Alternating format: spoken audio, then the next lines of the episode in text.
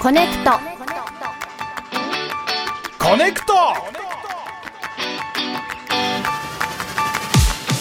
ネクト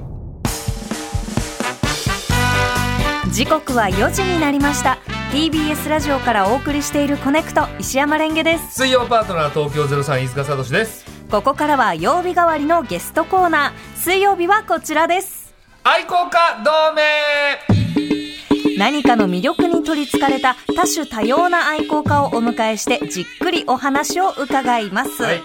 さあ本日の愛好家は俳優の翔英さんですよろしくお願いしますよろしくお願いいたします。翔平です。お邪魔いたします。お願いしますお願いしますいやーようこそお越しいただきましたありがとうございますはい。お声掛けいただきまして。はい早速翔英さん、何の愛好家か教えてください私は金魚愛好家です。そうなんですね金魚がね、もう本当に大好きで、はい金魚そう魚釣りとかしてるから魚もともと好きだったんですけど、あではいほら魚にも海水魚とか熱帯魚とかいろいろ飼ってきた中ではい。最終的に今おじさんになってからハマっちゃったのがもう金魚ということでそうなんですね、じゃあ金魚にはまったこと自体は最近最近って言ってもええ10年前ぐらいからおーそんなに最近じゃなかったというには長いですそうね歴がなんかじわじわ長くなってしまいまして、だからでもやっぱハマる要素はたくさんあるなっていうのは今感じてる最中ですね。はい。それまではその釣りとかそう釣りであの釣った魚ちょっと海水魚で飼ってみたりとか、あとは熱帯魚。まあ学生時代の時に寮生活してて、まああの陸上部にいたんですけど、そう先輩たちからなんかこう鑑賞業を受け継ぐっていうなんかおそう なんです伝統がある伝統がありまして、えでそこからこう熱帯魚にどっぷりハマりまして、で飼ってはいたけど、なんかそこまでググッと入んなかったんですよはいでも金魚はやっぱりこう、まあ、ゴールが見えない趣味というか、まあ、愛好家冥利に尽きるなっていうぐらい知識をいろいろ皆様からいただけるものですからは今進行形でハマり中ですねい。うわーすごい。ごいですね熱帯魚にはまらなかったのに金魚にそれだけはまるってええどういうことなんですかね。ねえきっかけとかってありますかだからたまたまテレビ番組ではい。愛知県の弥富市という、はいまあ、金魚の三大産地っていうのが日本にあるんですけどそうなんですね。東京の江戸川と、はい愛知県の弥富市と、ん奈良県の大和郡山市っていうまだその他にもいくつか名産地はあるんですけど、はいその三大産地の愛知県の弥富市を旅する機会がありまして、はい。ほいでこう冬のロケだったんですけど、はい旅してたらなんかあの田植えの時期じゃないのに水田みたいなのがたくさん町の至る所にありまして、これなんだろうなと思ってちょっと飛び込みで民家のねそのお宅があったので飛び込みで入ってみたんですよ。はいでこの水田みたいなの何ですかって言ったらいやいやこれあの米じゃなくて金魚を飼育するための金魚の池なんだよねってでそれ何ですかっていうところから始まって、はいで行ったところがあの弥富にあるはい深見養魚場っていうすごいあの蘭中っていう金魚をご存知ですか聞いたことありますよ。あの金魚の王様って言われてるんですけど、はい金魚の王様そうげんこつ大ぐらいの大きさに、ええ頭がねイボがいっぱいあるみたいなボコボコした金魚がいるんですよ、はいはいはいぷっくりずんぐりむっくりした魚なんですけど、その金魚を養殖してる養魚場で,、えでお父さんが一回触ってみるかいって言って、はい。抱っこさせてもらったんですよもちろん手冷やして水の中でですけど、はいそしたらあまりの大きさに金魚ってこんな大きい金魚がいるんですねでもちょっと頭のボコボコ言葉悪いですけど気持ち悪いですよねっておういうところからスタートしてはいロケが終わって家に帰ってみてから、あの金魚って何だったんだろうと思ってちょっと調べ始めたんですよ。そしたら飼ってみたくなりましてでその深見容疑場にプライベートで連絡入れて、はい深見さんちょっとあの先日お邪魔した照英ですけどあのランチっていうの飼ってみたいんですけどって言ったら、ちょっと難しいんだけど、一回プレゼントするからやってみたらどうっていうのがそもそものスタートだったんですよ。で飼ってみたら1週間後に、はまあ、星になってしまいまして。い。えー、そんな。なんでこんなに金魚って難しいんだろうっていうのが悔しくてハマってしまったんですよね。そういうことなんですね。金魚って、はいあのちゃんと飼うとはい長生きするんですいか、やいやもう世界記録が40年以上っていうのがあるんですよ、でも平均で言うと、まあ、5年から倍の数字まで言うとあれですけど10年っていうのはよく言われてるんですようまく飼えばですけどねうまく飼ってもそれぐらい。それぐらいですねだから愛好家の方が繁殖をさせてうまく飼ってってって言って長生きさせようとかと思ったら10年とかって言われてますけどやっぱり一番大切なのは水作りって自分は思ってて水水水お水飼育する飼育水ですよねはいやっぱり水の中にこうカルキっていう重金属って例えばカルシウムだったりとかいろんな金魚に害をもたらす重金属、まあ、カルキっていうのを抜かなきゃいけないんですよ、でそれのバランスが非常に難しくてあとは水温とか、え水道水をジャーって入れてはい変えますっていうわけではないんですよなるほどだからやっぱり金魚をめでるには水作りからっていうふうに自分は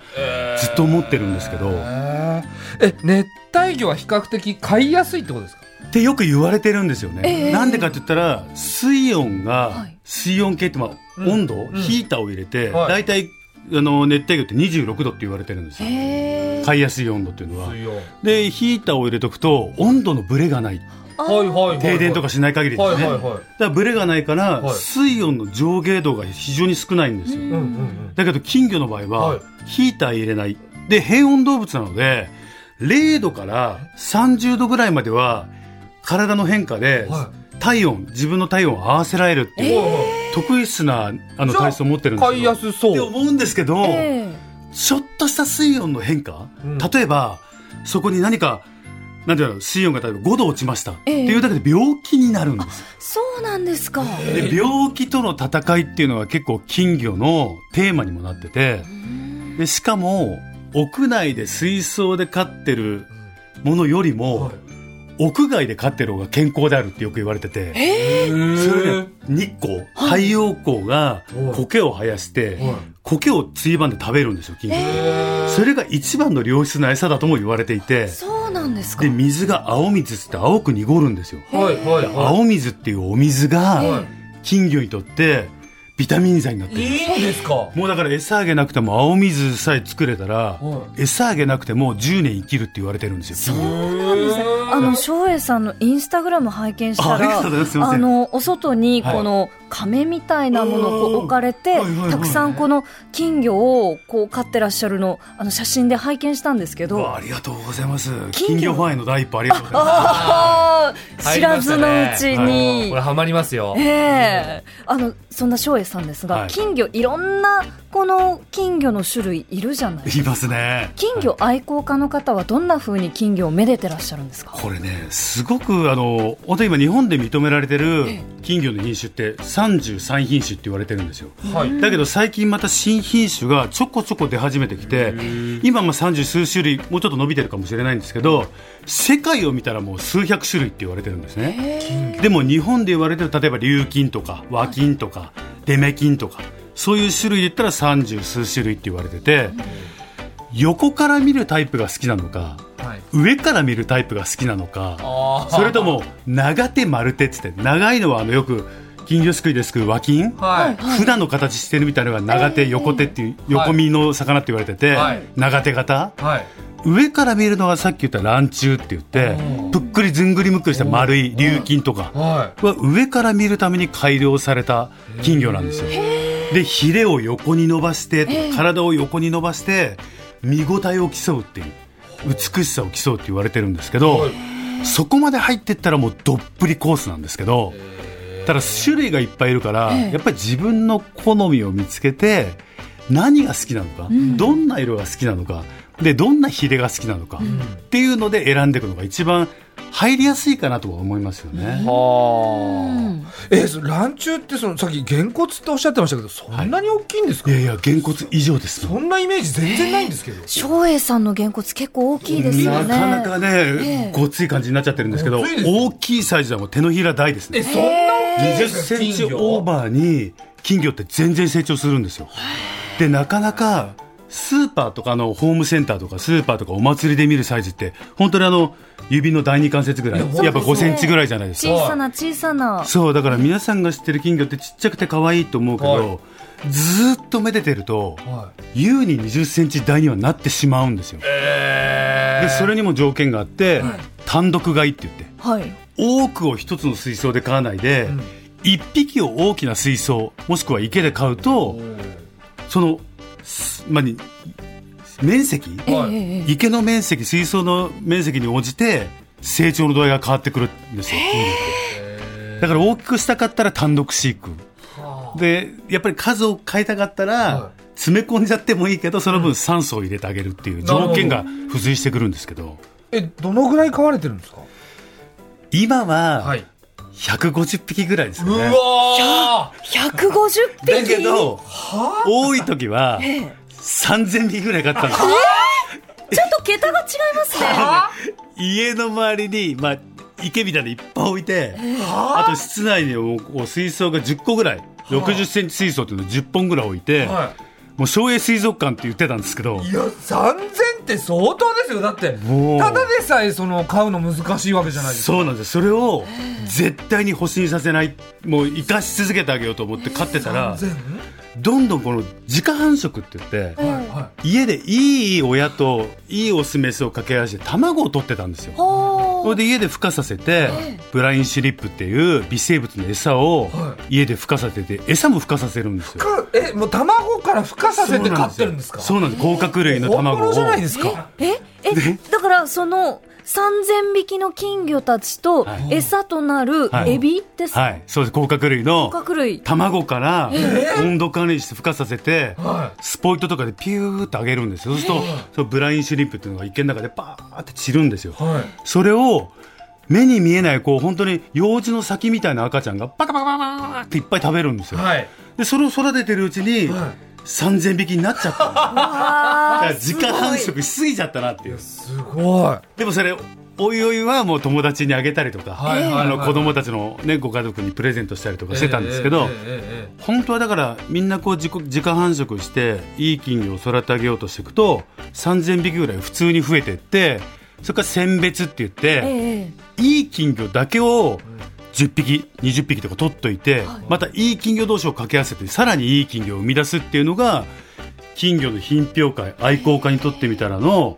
要するにまあ、はい焦点というか目指すべき場所場所えええ照英さんもそこに品評会に出されてるちょっと何回か出しましたあらただちょっとした賞しかもらえなくてもちろん日本一なんか取れないんですよもうレベルが高すぎてでもやっぱり入っていったら上には上がいて、まあ、スポーツは勉強もそうですけど、上には上がいてどうすればそこまで到達するんだろうまで行っちゃったらもう抜ける道が見つからない抜けたくても抜けられないっていう沼です、はあい、金魚道って感じですーねですそうねだから本当に行っちゃうとなんか変な話だけどなんかこうゴールは人それぞれにありすぎちゃっててほうほうほう楽しみ方もいっぱいあるななるほどめでる方向に行くのか育てるのかはいはいはいだから品評会を目指すのかそっかなんかそういうとこまで行き着いちゃうんですよね翔英さんはどの道を今行かれてるんですかもうすごいマニアックなの言っちゃっていいですかはいぜひもう番組の最後で言えと話かもしれないけど、はいまあ、松栄っていう新品種を生み出したいっ ていうもうわすげえ松栄っていう金魚を図鑑に載せてみたいっていうは飽くなき探求心と夢があるんですよ。い、えー、じゃあそのいろんな金魚を掛け合わせて、はいそのそれこそサラブレッドみたいなそうです。おっしゃる通り。かすごいかっこいいだからなんか、だけどこれ不可能じゃなくて本当に、なんかこう図鑑ってもともとはゼロから始まるわけじゃないですか。はで例えば琉金っていう名前もそうだけど誰かがつけた人がいるんですよ、はいまあ、琉金は沖縄から来たから琉球の琉と金魚の掛け合わせなので琉金っていう名前がついてるんですけどこういろんな金魚ってもう名前つけるのは作出した人の自由でへええその何匹も結構いらっしゃるんいですかるんですよ最近でも。そうなんですか、はい新しい金魚そうだからさっき言ったあの僕は最初に金魚ハマった深見養魚場って愛知県の弥富市にある、はいそこは琉金あランチを育てたんですけどランチの中にも桜錦っていう品種がいましてかっこいい名前ランチの柄がオレンジじゃなくて桜の花びらを散らしたような白地にピンクみたいなのが散りばめられた模様がいるんですね。綺麗ですねそうすっごい綺麗な金魚でそれ桜錦っていうんですけどそれも数年前にあの作出してはい発表さ,、さされたといいますかでその作られた方が深見さんっていう深見さんすごい僕が最初にランチュウにはまったきっ先か生け師匠師匠が深見さんっていうだからそうやって認めてもらって今やもう図鑑に載ってますからねすごい桜錦として登録されてるんだ、ぜひ皆さんに今ねあの聞いていただいてたら調べてもらったはら、いそうですねあ本当ちょっと見見たいです桜に錦、桜の花びら散ってるみたいな模様なんですよえオレンジピンクみたいな感じの模様でなんだこういう模様なんの金魚ってっていうのを作り上げたそれ方たまたまですかそれともそうやって作ろうと思って作られたんですかそうやって作ろうと思って14年かけて作った方、深見さん14年あ14年桜錦うんこれですあこんな感じこんなはあこういう模様あ可愛らしいちょっとなんかですねオレンジっぽいんだけどあこれがいいですねちょっと今ねああーはのいパソコンで見させてもらってますけど、はいオレンジがはちょっと濁ってきていそうですね花びらが散ってるみたいな模本様当だ綺麗はい、ああ、結構こう細かい模様がこうパパパーっと。そう散りばめられてるってあらーこれを作り上げるのにはい14年間かかったっておっしゃってたんですよもうだからいろんなオレンジサラサって言うんですけど、はいそのオレンジ色からはいずーっとこうやってこういろんなサラサ銀魚脇とかいろんなの合わせて色をね、うんうんうんであとはこうなんていうのキャリコって言っキてャリコ赤と黒と白っていうまだら模様の金魚をキャリコ柄っていうんですけどへーいろんな金魚を掛け合わせてってたまたま出たものからたまたまが許されないから、そっか絶対的に出るやつをまた掛け合わせてっていうおあーで今はもう安定して出るようになってるからっしゃる通りです桜錦っていう名前がちゃんとついて、安定作詞できないと流通に乗らないっていう認めてもらえないっていう安定して照英を作らないといけないそういうことになりますよねですよね笑ってる場合じゃない ですけどね本いや当でにもこれからね、小英という金魚をができたら嬉しいなと思ってその理想の照英はもう頭にいらっしゃるんですかこれねちょっとまたハードル高いこと言わせてもらっちゃうと、どうぞあの色なんですけど、ええ金魚界に青っていう色がいないんですよおお海水魚熱帯魚とかにはいるんですよ、はいはいはい。金魚界には青色の金魚っていうのがこの地球上でまだ誰も作り上げたことがないんです世界よも世界もないんですよへだけど青に近づけようと思って緑っぽい色は今出てるんですよあのみやびっていう雅あの金魚がいるんですけどみやび見せてもらっていいみやびっていう金魚がはええ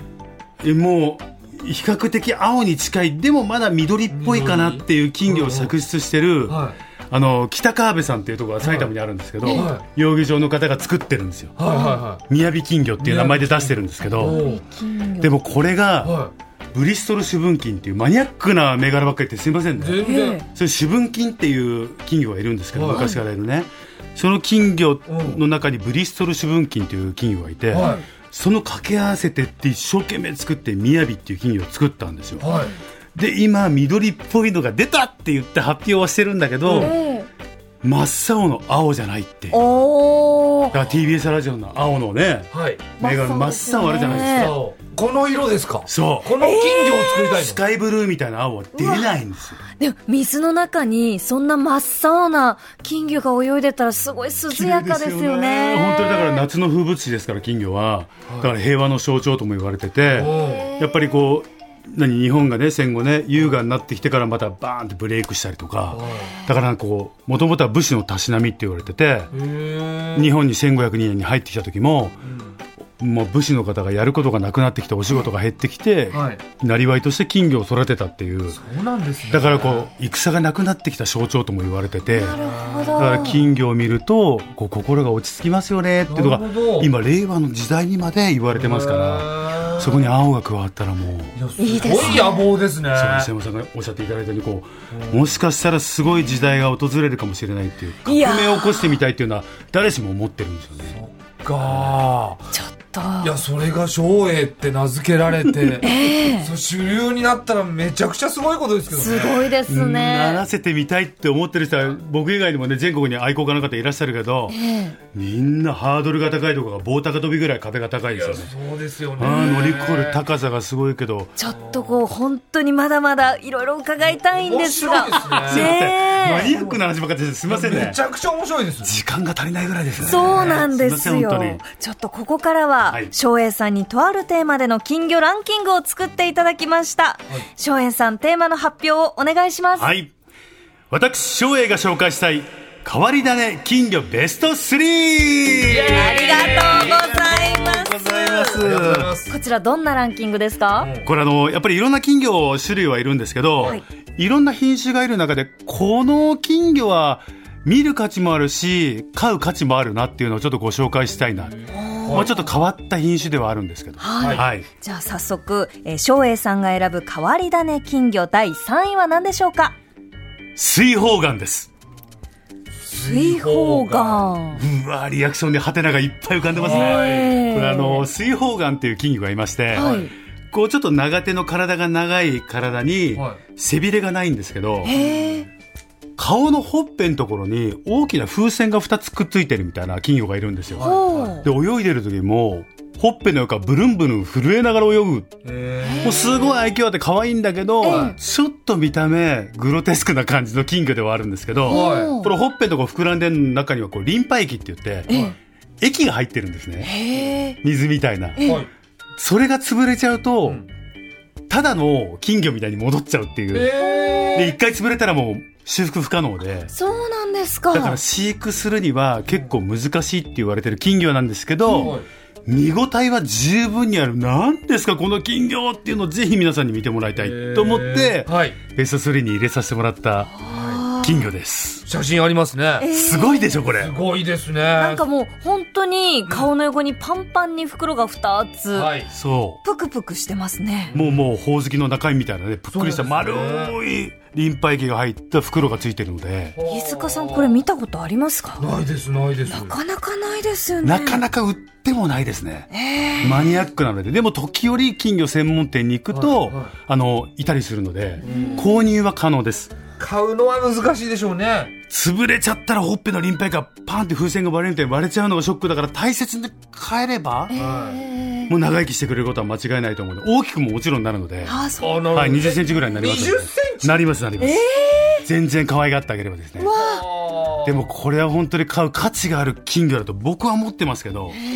翔英さんは買われたことはこれ買ったことないんですよ。あないです難しいから。へえだからちょっと避けて通ってきて、いろんな金魚買ってきてる中で唯一買ってない品種かもしれないですね、水泡が。あこれあマジですか、はい。売ってないっていうのもあるけど、まんまで見たことはもちろん何回もあるんですけど、育てる自信がない。なんかこう、難しい、怖いっていう。んだからちょっと今後挑戦してみたい金魚ではありますよね。なるほど、はいうんこれ3位これ、はいもうすでにすごい変わり種金魚ですけど変わってますね。続いて翔英さんが選ぶ変わり種金魚第2位は頂点眼です。頂点がって言ってもピンとこないですよね。はいはいこの名前がですね、はい頂上の頂山を登る頂上の頂に、はいまあ点ですよねええ下点4つの頂点に目はい目って書くんで頂頂点眼この字の通り目が上を向いてる金魚なんですよ点が真上そうだからどうやって泳いでるんですか前見えてますかって感じの金魚で、普通和金ってあのお祭りに売ってる金魚って横に目ついてるじゃないですか、はいでそれがまあデメ金だったら目がボコって横に出るじゃないですか、はい目が真上を向いちゃってる金魚で、これ面白いのが、はい実はまあこう言われなんですけど、まあ、金魚って中国から始まったんですけど、壺あるじゃないですか亀ええ壺の亀よくあの陶器でできた、はいに出目金を入れて飼ってたら、はい壺って窓がないじゃないですか側面に、はいはいで見るの上だけじゃないですか光が入るところって人間が餌あげるたびに出目金が上を見続けていく、はいで上から餌あげて光があるの上だからどんどん光を求めて上は見続けているうちに目が上に行っちゃったって言われてる金魚なんですよあーだから進化していったのかそう壺を利用して人間が作出した最高傑作って言われてる金魚なんですえ自然界では絶対になるはずがないんですよそうですよね、目が上向くって上向く必要が何にもないんですそようか魚にとってー、えー、それもう本当に長い年月かけないとそうはならないですよねそうそれを人間が作って、まあ、安定供給してきたというか、作出し続けてるのでだからこれまた何にも面倒見なかったら、金魚って元に戻っちゃう船に戻るって言われてるんで人間が常に作り続けてないといけないこの遺伝子 DNA を維持して、はい、じゃあ壺で買い続けないと今はもう固定品種として DNA がゲノム遺伝子で確立されてるので、はいもう安定供給ができててもう大丈夫横向くことはないって言われてますけど、えちょっとでも油断してって横向きの金魚と掛け合わせたら、はいすぐ戻るとも言われてるんですよ。あえですね、は貴重ですねこれはは珍ねしえいこれも水族館とか行ったらいますけどたまに売ってるので売ってたらもう即買いしていただきたいなっていう頂点眼頂点がまあ買っても可愛いですよ生で見たら笑っちゃうそうですかはい続いて照英さんが選ぶ変わり種金魚第1位は東海錦ですほうお競ー走馬みたいな名 前。ですね。早そうですね。早そう。ええいますよねそれねねだから東海錦っていう金魚がいて、はいこれ愛知県で作出された金魚なんですけど、はいこれあの愛知県の天然記念物地金っていう金魚がいるんですよはいほう地金と蝶尾っていうデメ金のはい尻尾が蝶々が羽ばたいてるみたいに作り上げた綺麗な金魚がいるんですよ、はい駆け足作った東海錦っていうのがすっごく見応えもあって綺麗でなんかこう天女の羽ご羽衣を背負ってるみたいな尾びれと比例の使い方をしてはい。見ててこうまばたき忘れちゃうぐらい優雅見となれんでちゃうすね。優雅なんですよでちょっとこれすごいのが、はい。生まれてくると黒色かオレンジ色で生まれてくるんですよはい。おであとは真っ白っていうパターンもあるんですけど、はい。それを例えばですけどオレンジ色の金魚で生まれてきたら、売りに出る時って尻尾とか唇とかだけオレンジであとは白く売ってるんですよでそれなぜかというと、はい。人間が生まれてちょっとしてから鱗を剥ぐんですよ、オレンジ色の鱗を人間が剥いで朝食をする色の調整をするんですよごめんなさいね生放送でこんなこと言ったらええいでやすいけやどえでも金魚はそれは大丈夫なんですか？そうでそれをあの鱗を剥いた後にちょっと消毒液につけてあげて、はい。生かしてあげると綺麗な透明感のある白色になるんですよへだからめくらなかったところだけオレンジ色に残るのでー。はい。でこれがもう人間がいなかったらこういう色にならないよねっていう変わり種ということで挙げさせてもらった第一だから人間と金魚の、はい。まあ、共同作というかは芸術作品だと僕は思ってるのでこれはちょっとすごいなっていうか、まあ、なかなか売ってない見れないので、ぜひ見た時はあこれ人間がお剥がしになったんですねみたいな感覚で見てもらうあとはちょっと見応えがあるんじゃないかなっていう芸術ですよね。い。それもでも相当な職人さんというかね。そうだから自分とかもちょっと何回かやったけどうまく朝食できないので、んやっぱりプロの方の何回かやったんですか。ちょっとややらせてもらってこう僕ないですすか。ごいですね。ちょっとした割り箸みたいのを補足してヘラみたいのでペラペラペラペラ剥くんですけどちょっと傷つけちゃったりしてかわいそうなのでそうですよね僕はもうそれ以上できなくなってしまうはい。でも見応えはある金魚なんでぜひ見つけたらですね、東海錦あのああそうかっていう思いを込めて見ていただけたらありがたいと思います奥深いですね。奥深いですね。語りすぎちゃいましたねいやすごかった。めちゃくちゃ面白かったです。ねぜひまたちょっとよろしければ時間足らないですし、ねえその照英がね、はい。できるのかっていう。そうですね。青い金魚。ねあありがとうございます見本当にてみたいです。作って翔み平たさいんでのす翔。ねえなんかいつだか絶対完成させたいなと思うけど、はいまあ、これだけ皆さん愛好家の方頑張っててもできないということは難しいなそうですよね重々承知してますけど、はいっていうのは青に近いものができたらすぐ連絡入れますので。ぜひお願いします。ーよろしくお願いあいたしまの生す。身を持ってきますんで、ぜひあ見たのい楽しんでいただけたらと思いまあすり。がとうございます。ありがとうございましあたり。がとうございます、はいということで本日の愛好家は金魚愛好家の翔英さんでしたありがとうございましたありがとうございました。楽しかったです。また呼んでください。ぜひ。 TBS